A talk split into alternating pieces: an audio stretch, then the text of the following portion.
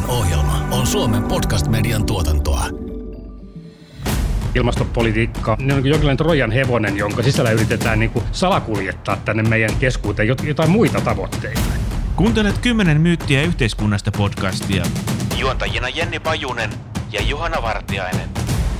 Tässä jaksossa keskustellaan ilmastopolitiikasta, väitteellä kunnianhimoinen ilmastopolitiikka ja vastuullinen taloudenpito on mahdoton yhtälö. Juhana. Niin, kyetäänkö me ja maailma rationaaliseen ilmastopolitiikkaan ja käyttääkö ilmastopolitiikka ja ilmastokeskustelu tietoa järkevällä tavalla? Meillä on ihan supervieraat tänään, eli meidän kanssa keskustelemassa Antero Vartija, joka on vihreiden entinen kansanedustaja ja Compensate-säätiön perustaja. Toisena vieraana meillä on Matti Virtanen, joka on pitkän linjan toimittaja, ilmastopaniikki-kirjan kirjoittaja. Jakso yksi. Kunnianhimoinen ilmastopolitiikka ja vastuullinen talous on mahdoton yhtälö. Vieraana tänään Antero Vartija ja Matti Virtanen. Joo, kiitos ja hyvää huomenta tai iltapäivää katsojille, anteeksi kuulijoille. Tämä väite siitä, että vastuullinen talouspolitiikka ja kunnianhimoinen ilmastopolitiikka on mahdoton yhtälö, niin se pitää paikkansa. Mutta se on siitä huolimatta pakko ratkaista. Se on niin sanottu pakollinen yhtälö. Tai niin kuin tuomioistuimessa sanotaan, että vaikka olisi kuinka vaikea juttu, niin tuomarilla tai oikeuden puheenjohtajalla on ratkaisu pakko. Eli tämän edessä ollaan ja en kadehdi poliitikkoja, jotka joutuu tämän asian ratkaisemaan. Ähm, tässä on se ongelma tässä yhtälössä, että tässä asettuu vastakkain erilaisia tavoitteita. Nyt mulle on ihan usein epäselväksi, että mikä sen ilmastopolitiikan varsinainen päämäärä on, tavoite. Riittääkö se, että saadaan näitä hiilidioksidipäästöjä vähennettyä? Olisiko se meille kaikille yhteinen riittävä tavoite? Vai halutaanko me, että tämän ilmastopolitiikan avulla yhteiskuntaa muutetaan jo, jonkinlaiseksi toisenlaiseksi kuin mikä se nykyään on? Tässä asetetaan vastakkain siis tämä hiilidioksidipitoisuus ilmakehässä ja sitten meidän yhteiskuntajärjestelmän perusteet. Hyvin paljon näissä muodikkaissa ilmastokeskusteluissa niin, niin tulee esille sellaisia argumentteja, joita muun muassa tämä amerikkalainen Naomi Klein – on esittänyt, että kapitalismi on syyllinen. Että jos olisi joku toinen järjestelmä, niin sitten meillä ei olisi tätä ilmasto-ongelmaa. Tämä on vähän samanlainen väite kuin, että jos olisi joku toisenlainen järjestelmä, niin meillä ei olisi myöskään tätä, tätä koronavirusta. Että kun se on niin kuin joku semmoinen ulkopuolinen voima, joka rankaisee meitä meidän talousjärjestelmästä ja siitä, että me, meitä on liikaa ja meillä on vääränlainen yhteiskunta. Mun mielestä tämä on väärä, väärä tota, analyysi ja olisi hyvä, jos tässä ilmastopolitiikan tavoitteiden määrittelyssä voitaisiin rajautua tähän kasvihuonekaasujen vähentämiseen.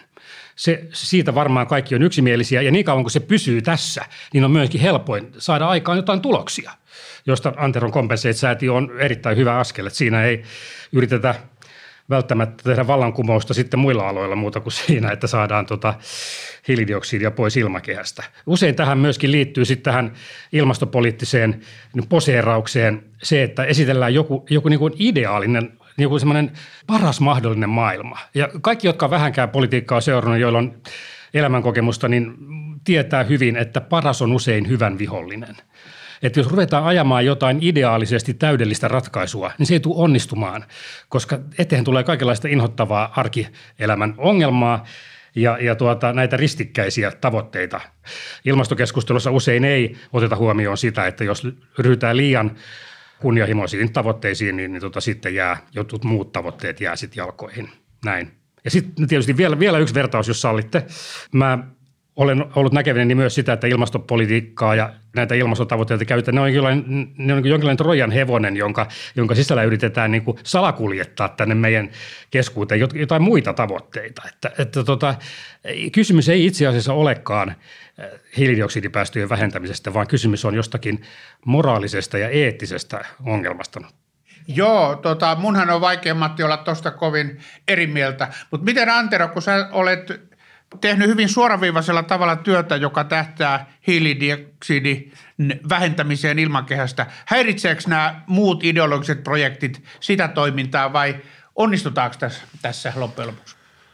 No mä haluan vastata tuohon Jennin kysymykseen ensin, että onko kunnianhimoinen ilmastopolitiikka ja vastuullinen talouspolitiikka ristiriidassa keskenään tai onko ne mahdoton yhtälö, niin vastuullinen talouspolitiikka ilman kunnianhimosta ilmastopolitiikkaa on mahdotonta. Tämä meidän yhteiskuntajärjestys tulee hajoamaan alta.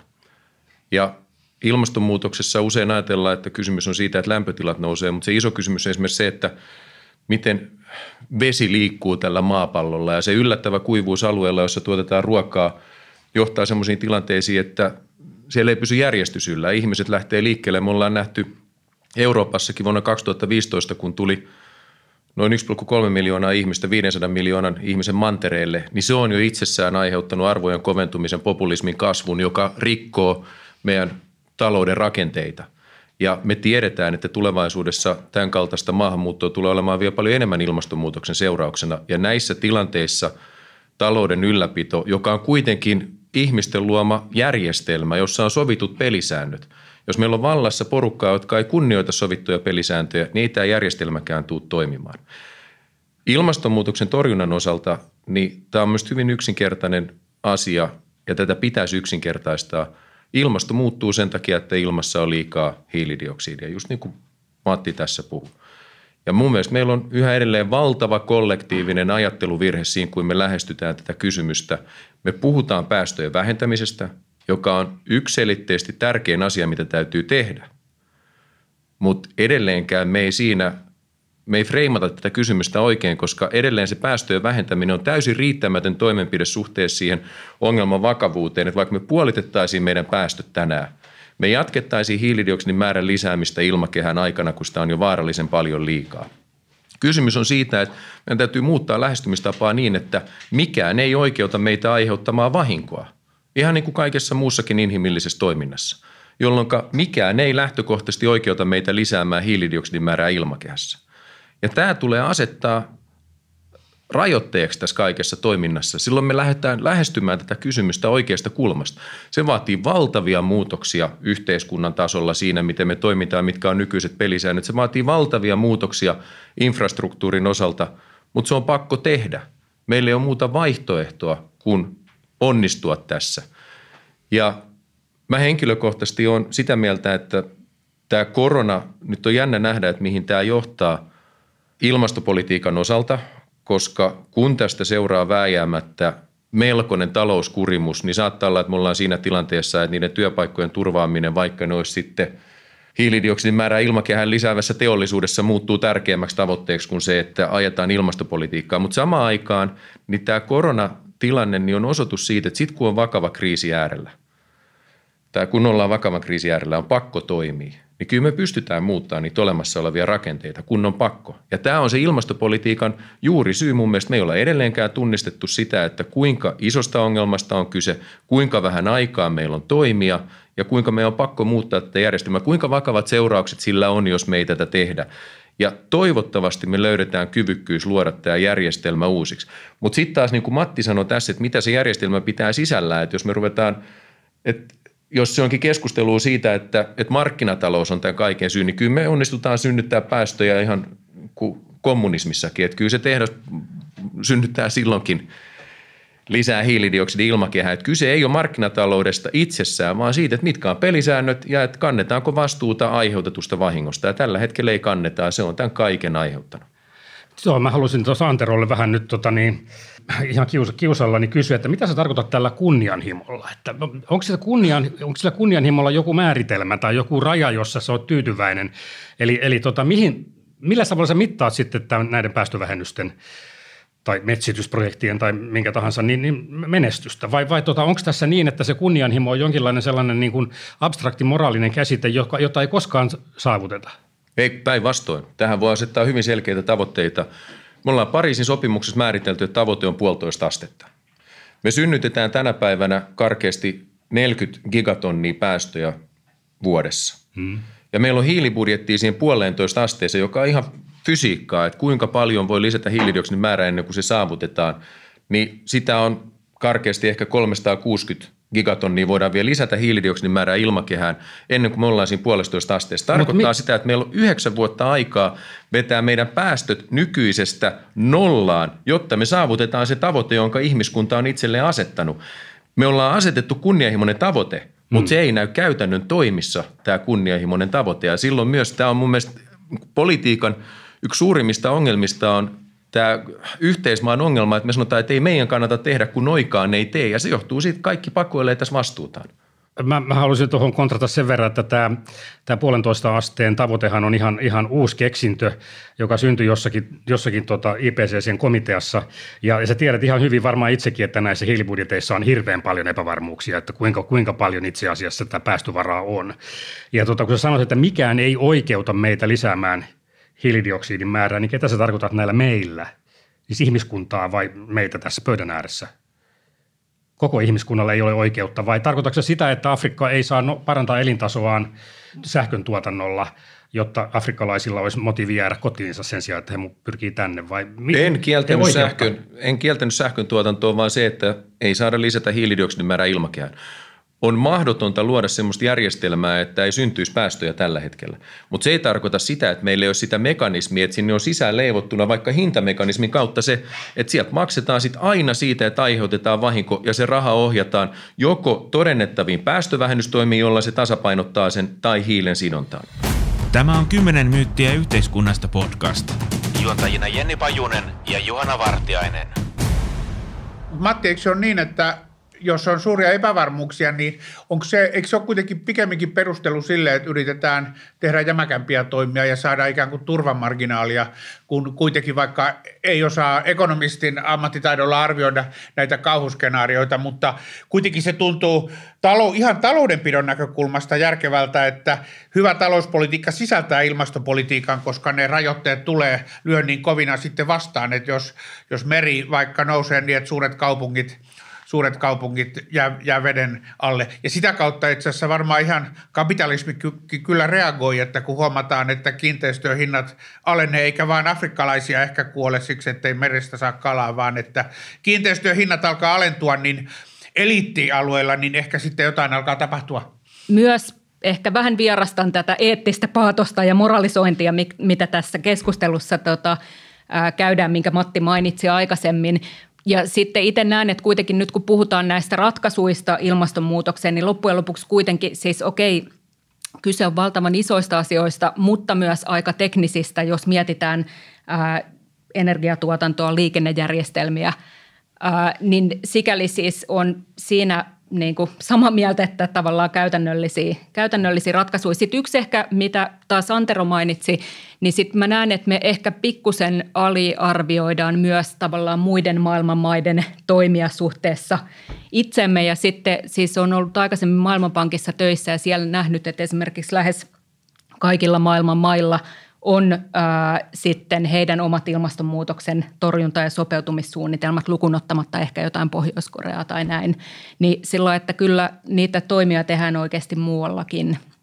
Keinothan on oikeasti, ihan niin kuin sanoit, keinot, keinoja on olemassa ja energiantuotannossa parhaita keinoja olisi panostaminen päästöttömiin energiantuotantomuotoihin, joista, joista perusvoiman tuotannossa on tärkein se, mikä meilläkin on, on tota, käytössä ollut jo 40 vuotta, eli ydinvoima. Ja jostain syystä osa ilmastopolitiikassa aktiivisesti olevista henkilöistä on julistanut ydinvoiman aikakauden olevan lopullaan, että tilalle tulee jotain muuta. Ja tota, mä en niin kuin tähän skenaarioon usko. Mun oma näkemykseni, mä oon aika huono ilmastoskeptikko siinä mielessä, että mä, mä, mä, tota, mä sen verran luotan tähän varovaisuusperiaatteeseen, että just niin kuin Juhana sanoi, niin sen verran evidenssiä on, että tästä voi tulla aika pahan näköistä jälkeä sadan vuoden sisällä, jos ei aleta Tulee nyt tekemään. Nyt. Niin tota, mä sen takia mä, mä kannatan ydinvoiman lisärakentamista ja erityisesti niin kuin uuden ydinvoimasukupolven tutkimus- ja kehitystyötä. Ja tota, suurin osa niistä skeptikoista, jotka mä tunnen, on, on tässä samaa mieltä. Mutta sitten Amerikassahan on tietysti myöskin tämä koulukunta, jonka mukaan hiilidioksidi on hyvä, se on kasvien ruokaa, sitä pitää saada lisää. Että tota, mutta Jenkeissä kaikki, kaikki liiottelee. Siellä myöskin tämä alarmistipuoli Al Gore etunenässä, niin sehän on ihan niin uskonnollista paatosta. Mutta tota, Suomessa onneksi tämä keskustelu on järkevämpää. Tämä vahinko, joka me syntyy tällä hetkellä, niin se ei vaikuta meihin vielä sen myötä, että Suomessa tulvat kasvaisi niin, että syntyy omaisuusvahinkoja tai myrskyt olisi niin kovia, että se repisi taloista katot. Mutta sitä vahinkoa syntyy muualla, missä infrastruktuuri ei ole samassa kunnossa. Ja tämä mun suurin huoli liittyy nimenomaan siihen, että kun ihmiset joutuu pulaan vaikka sen takia, että nähdään nälkää, kun ei pysty tuottaa kylliksi ruokaa. He jää paikoilleen kuolemaan, he lähtee liikkeelle. Ja me ollaan nähty, että minkälaisia seurauksia sillä on ihmisten arvomaailmaa ja tämän järjestelmän toimivuuteen. Se on se, joka meitä vahingoittaa. Ja kun ilmastonmuutos kasvattaa populismia, populismi tuhoaa meidän talousjärjestelmää, niin mä pelkään, että me ollaan nyt jo siinä noidankehässä, jota on todella vaikea pysäyttää, koska jos meiltä hajoaa tämä talousjärjestelmä alta – niin meillä ei ole enää kyvykkyyttä tai talousjärjestelmä tai poliittinen järjestelmä kriisiytyy niin vakavasti, että me ei kyetä tekemään enää päätöksiä. Me ollaan menetetty tämä peli ja tämä on se syy, miksi mä koen, että meillä on ilmastonmuutoksen torjunnassa valtava kiire.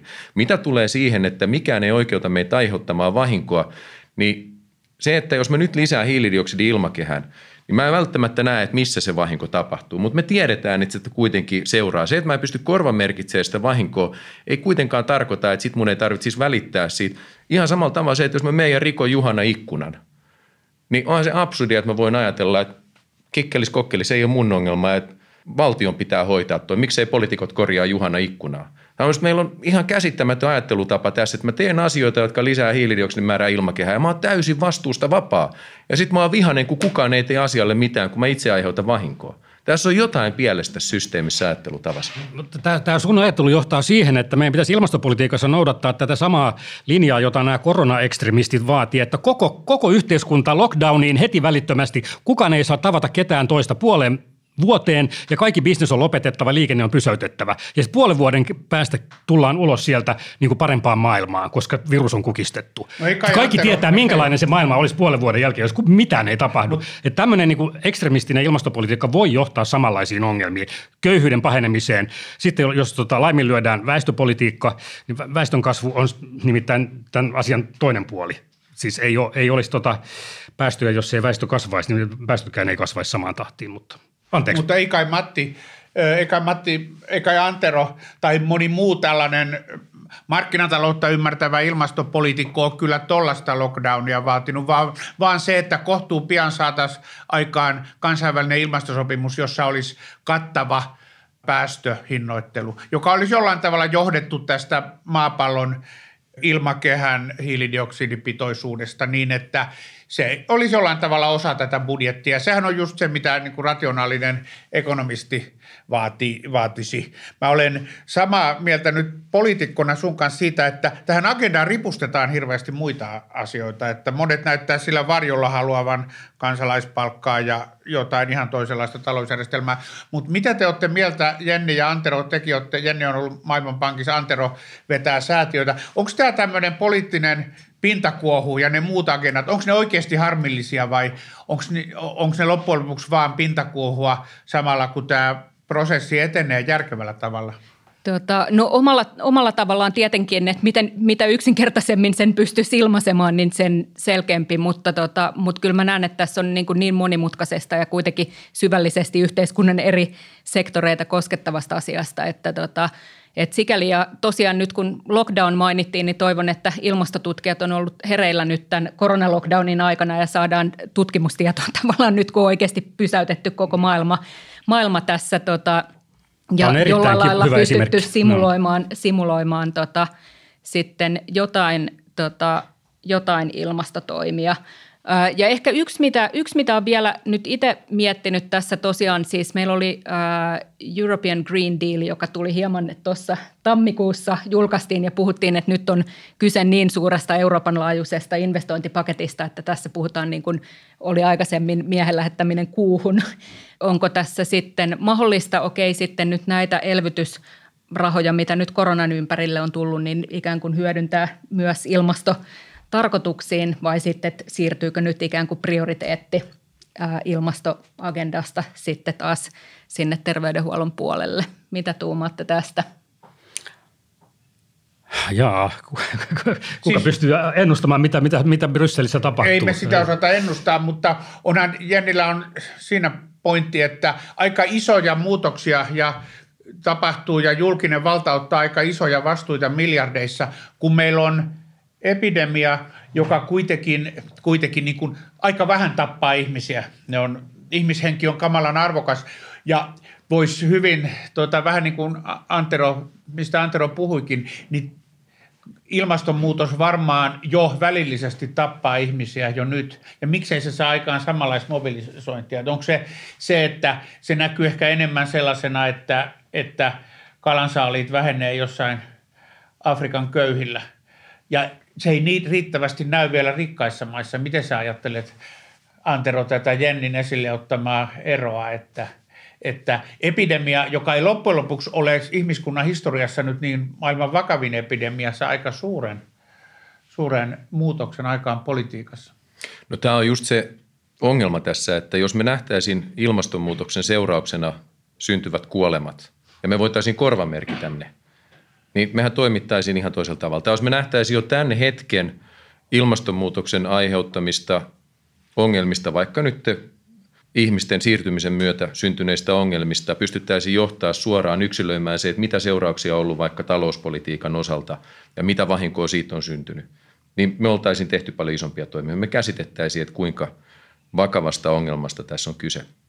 Tämä kuohunta, josta tässä puhuttiin, niin äh, mä ymmärrän tämän keskustelun siltä osin, että välillä kuohuu, kuohuu joka suunnalla yhteiskunnassa, mutta esimerkiksi Greta Thunbergin osalta niin on sanottava, että hänen vaikutus ilmastopolitiikkaan on valtava, erityisesti sen myötä, että hän on yhdistänyt ihmiset, koska ilmastokysymystä ei tule ratkaisee siiloissa, vaan tarvitsee sen, että ihmiset ymmärtää, että me ollaan tässä yhdessä, meidän täytyy tämä tehdä.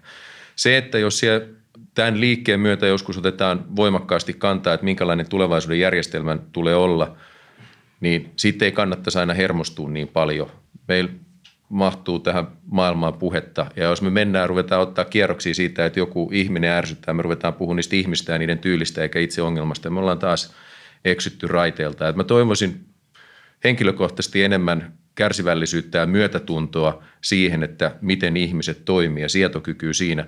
Ja samaan aikaan haluan todellakin nostaa Greta Thunberg esille siihen, että hänellä on kaikki oikeus olla huolissaan ihmiskunnan tulevaisuudesta, koska kun me katsotaan, että kuinka vähän esimerkiksi päästöt on vähentynyt ja kuinka pitkään me ollaan tunnistettu tämä ongelma, hmm. niin eihän ihmiskunta ole sillä mittarilla katsottuna saanut mitään aikaiseksi. No, no nyt mä no nyt aistin tässä sun puheenvuorossa sitä, että, että mä olen tässä mä niin vetänyt tätä ilkeän setämiehen roolia, Ei, jota, jota sama, Greta sama kun sun hermostutaan, niin ihan samalla tavalla säkin ärsytät ihmisiä. Mun mielestä kun niidenkin, jotka puhuu ilmastonmuutoksen pysäyttämisen puolesta, ei tarvitsisi aina ärsyyntyä Matti Virtasiin. No niin. Samalla tavalla kuin Matti Virtasten ei tarvitsisi ärsyyntyä Greta Thunbergiin. Että se no on ihan turhaa tässä keskustelussa. Mä sanon sulle, miksi mä, miksi mä, otin, mä mainitsin itse sen Gretan ensin, sori, ei olisi ehkä pitänyt, mutta mä sanon, että Greta Thunbergin merkitys ilmastopolitiikassa globaalisti tulee olemaan merkittävä sen jälkeen, kun hän on käynyt puhumassa näistä samoista asioista Saudi-Arabiassa, Venäjällä, Intiassa ja Kiinassa. Ja hän on otettu näissä maissaan positiivisesti vastaan. Ja näiden maiden johtajat ovat sanoneet, että Greetan tie on meidän itse Sen tässä. jälkeen Greta on merkittävä poliittinen henkilö. Toistaiseksi hän ei ole, hän on pelkkä tämmöisen niin kuin pintakuohuntaliikkeen ikoni.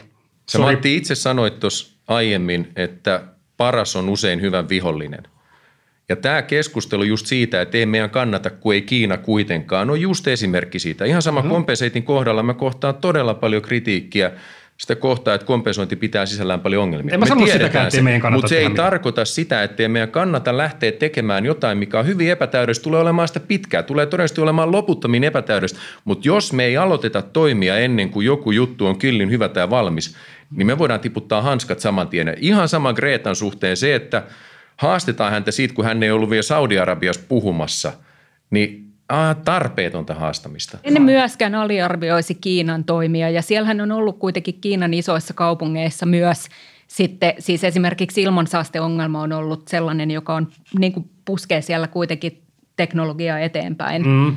Ja mä väitän, että kyllä myös Kiina tekee, tekee toimia. Enemmän olisin melkein ehkä nyt Yhdysvaltojen tämänhetkisestä tilanteesta huolissaan. No, sekin, lyhyellä että, tähtäimellä.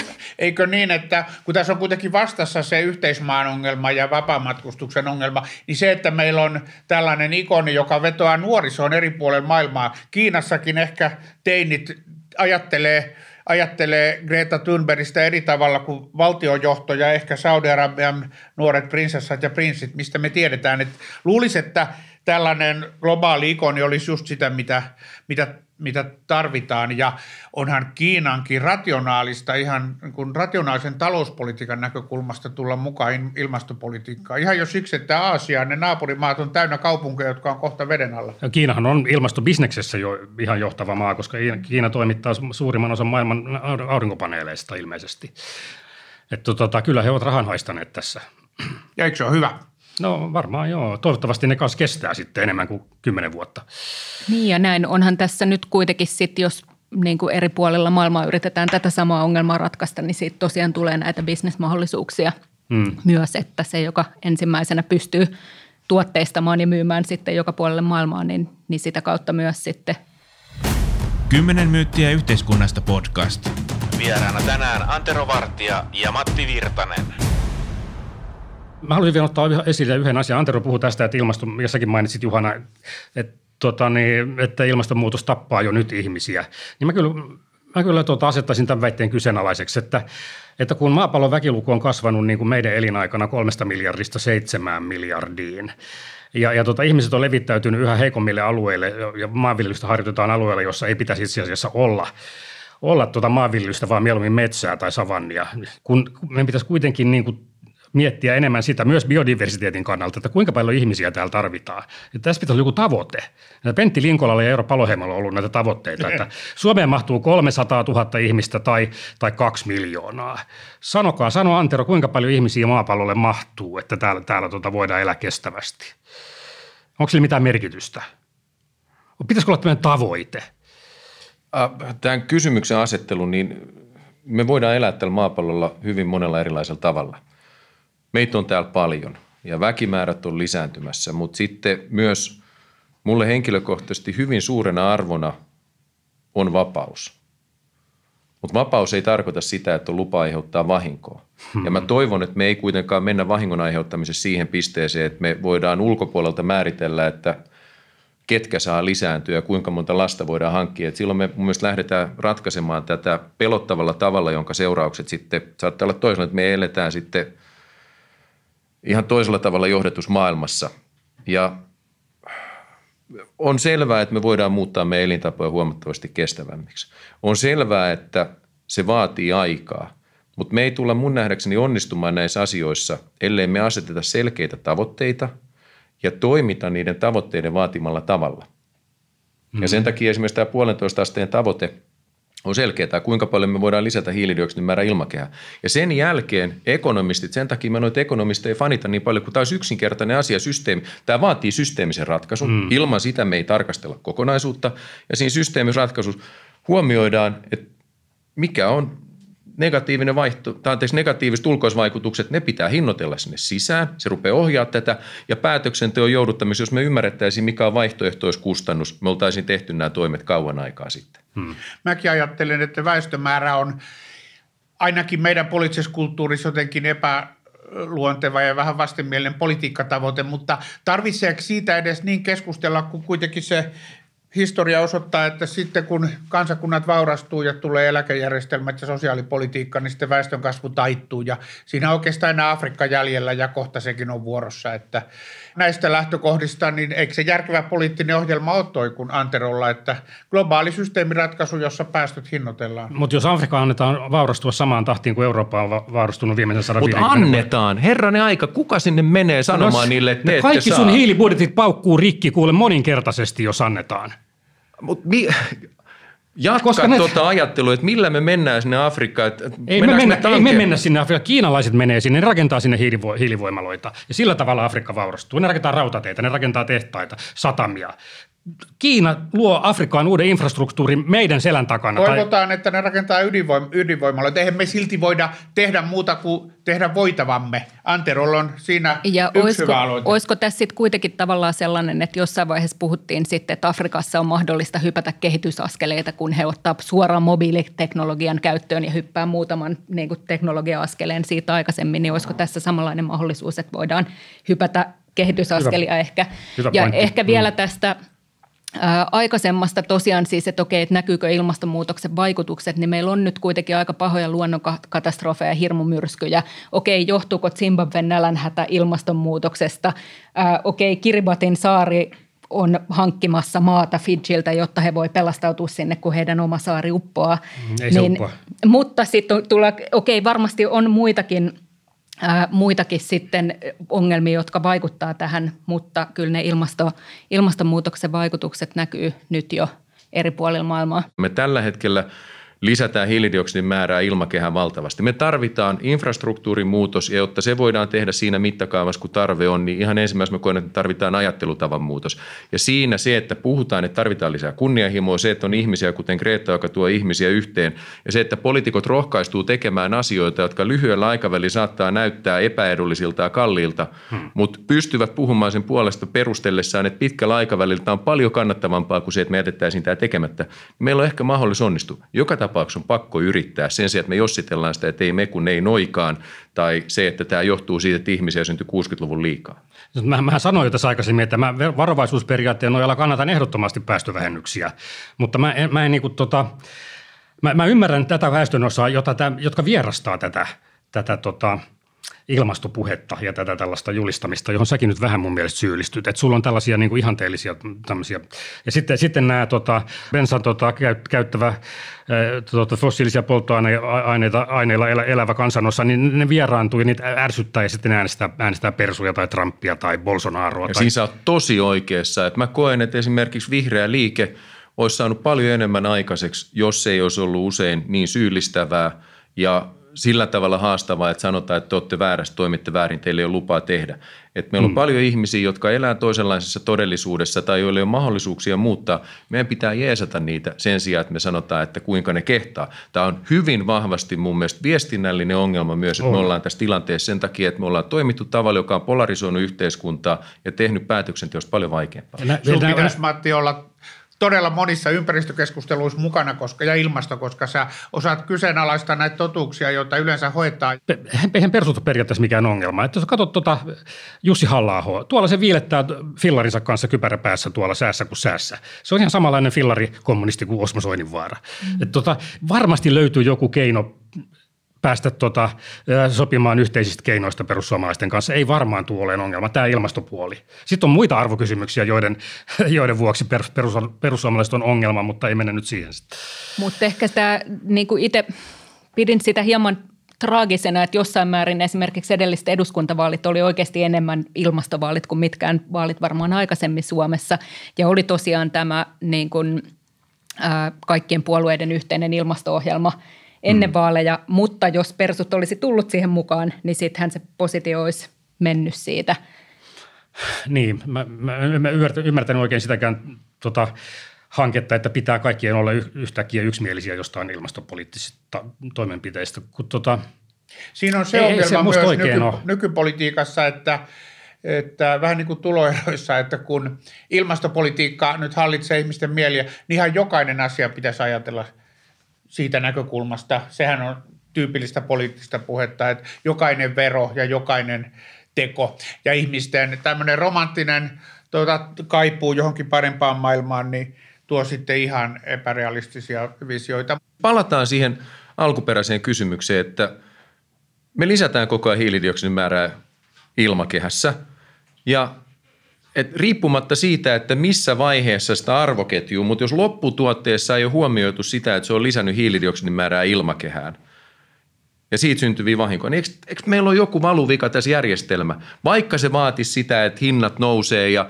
meidän pitää miettiä, että kuka kantaa vastuun, mutta mut yhä edelleen tavalla niin kauan, kun me voidaan tehdä asioita, jotka jouduttaa tätä ilman, että se loppukäyttäjä on missään vaiheessa maksanut siitä, niin eikö tässä ole joku pielessä? On, ja hiilitullit voisi olla yksi hyvä ratkaisu siihen. Ydinvoima ja hiilitullit, niin me päästään pitkä askel eteenpäin. Jenni Pajunen, Juhana Vartiainen. Kymmenen myyttiä yhteiskunnasta podcast. Tämän ohjelman tuotti Suomen Podcast Media. Löydät lisää podcasteja osoitteesta podcastmedia.fi.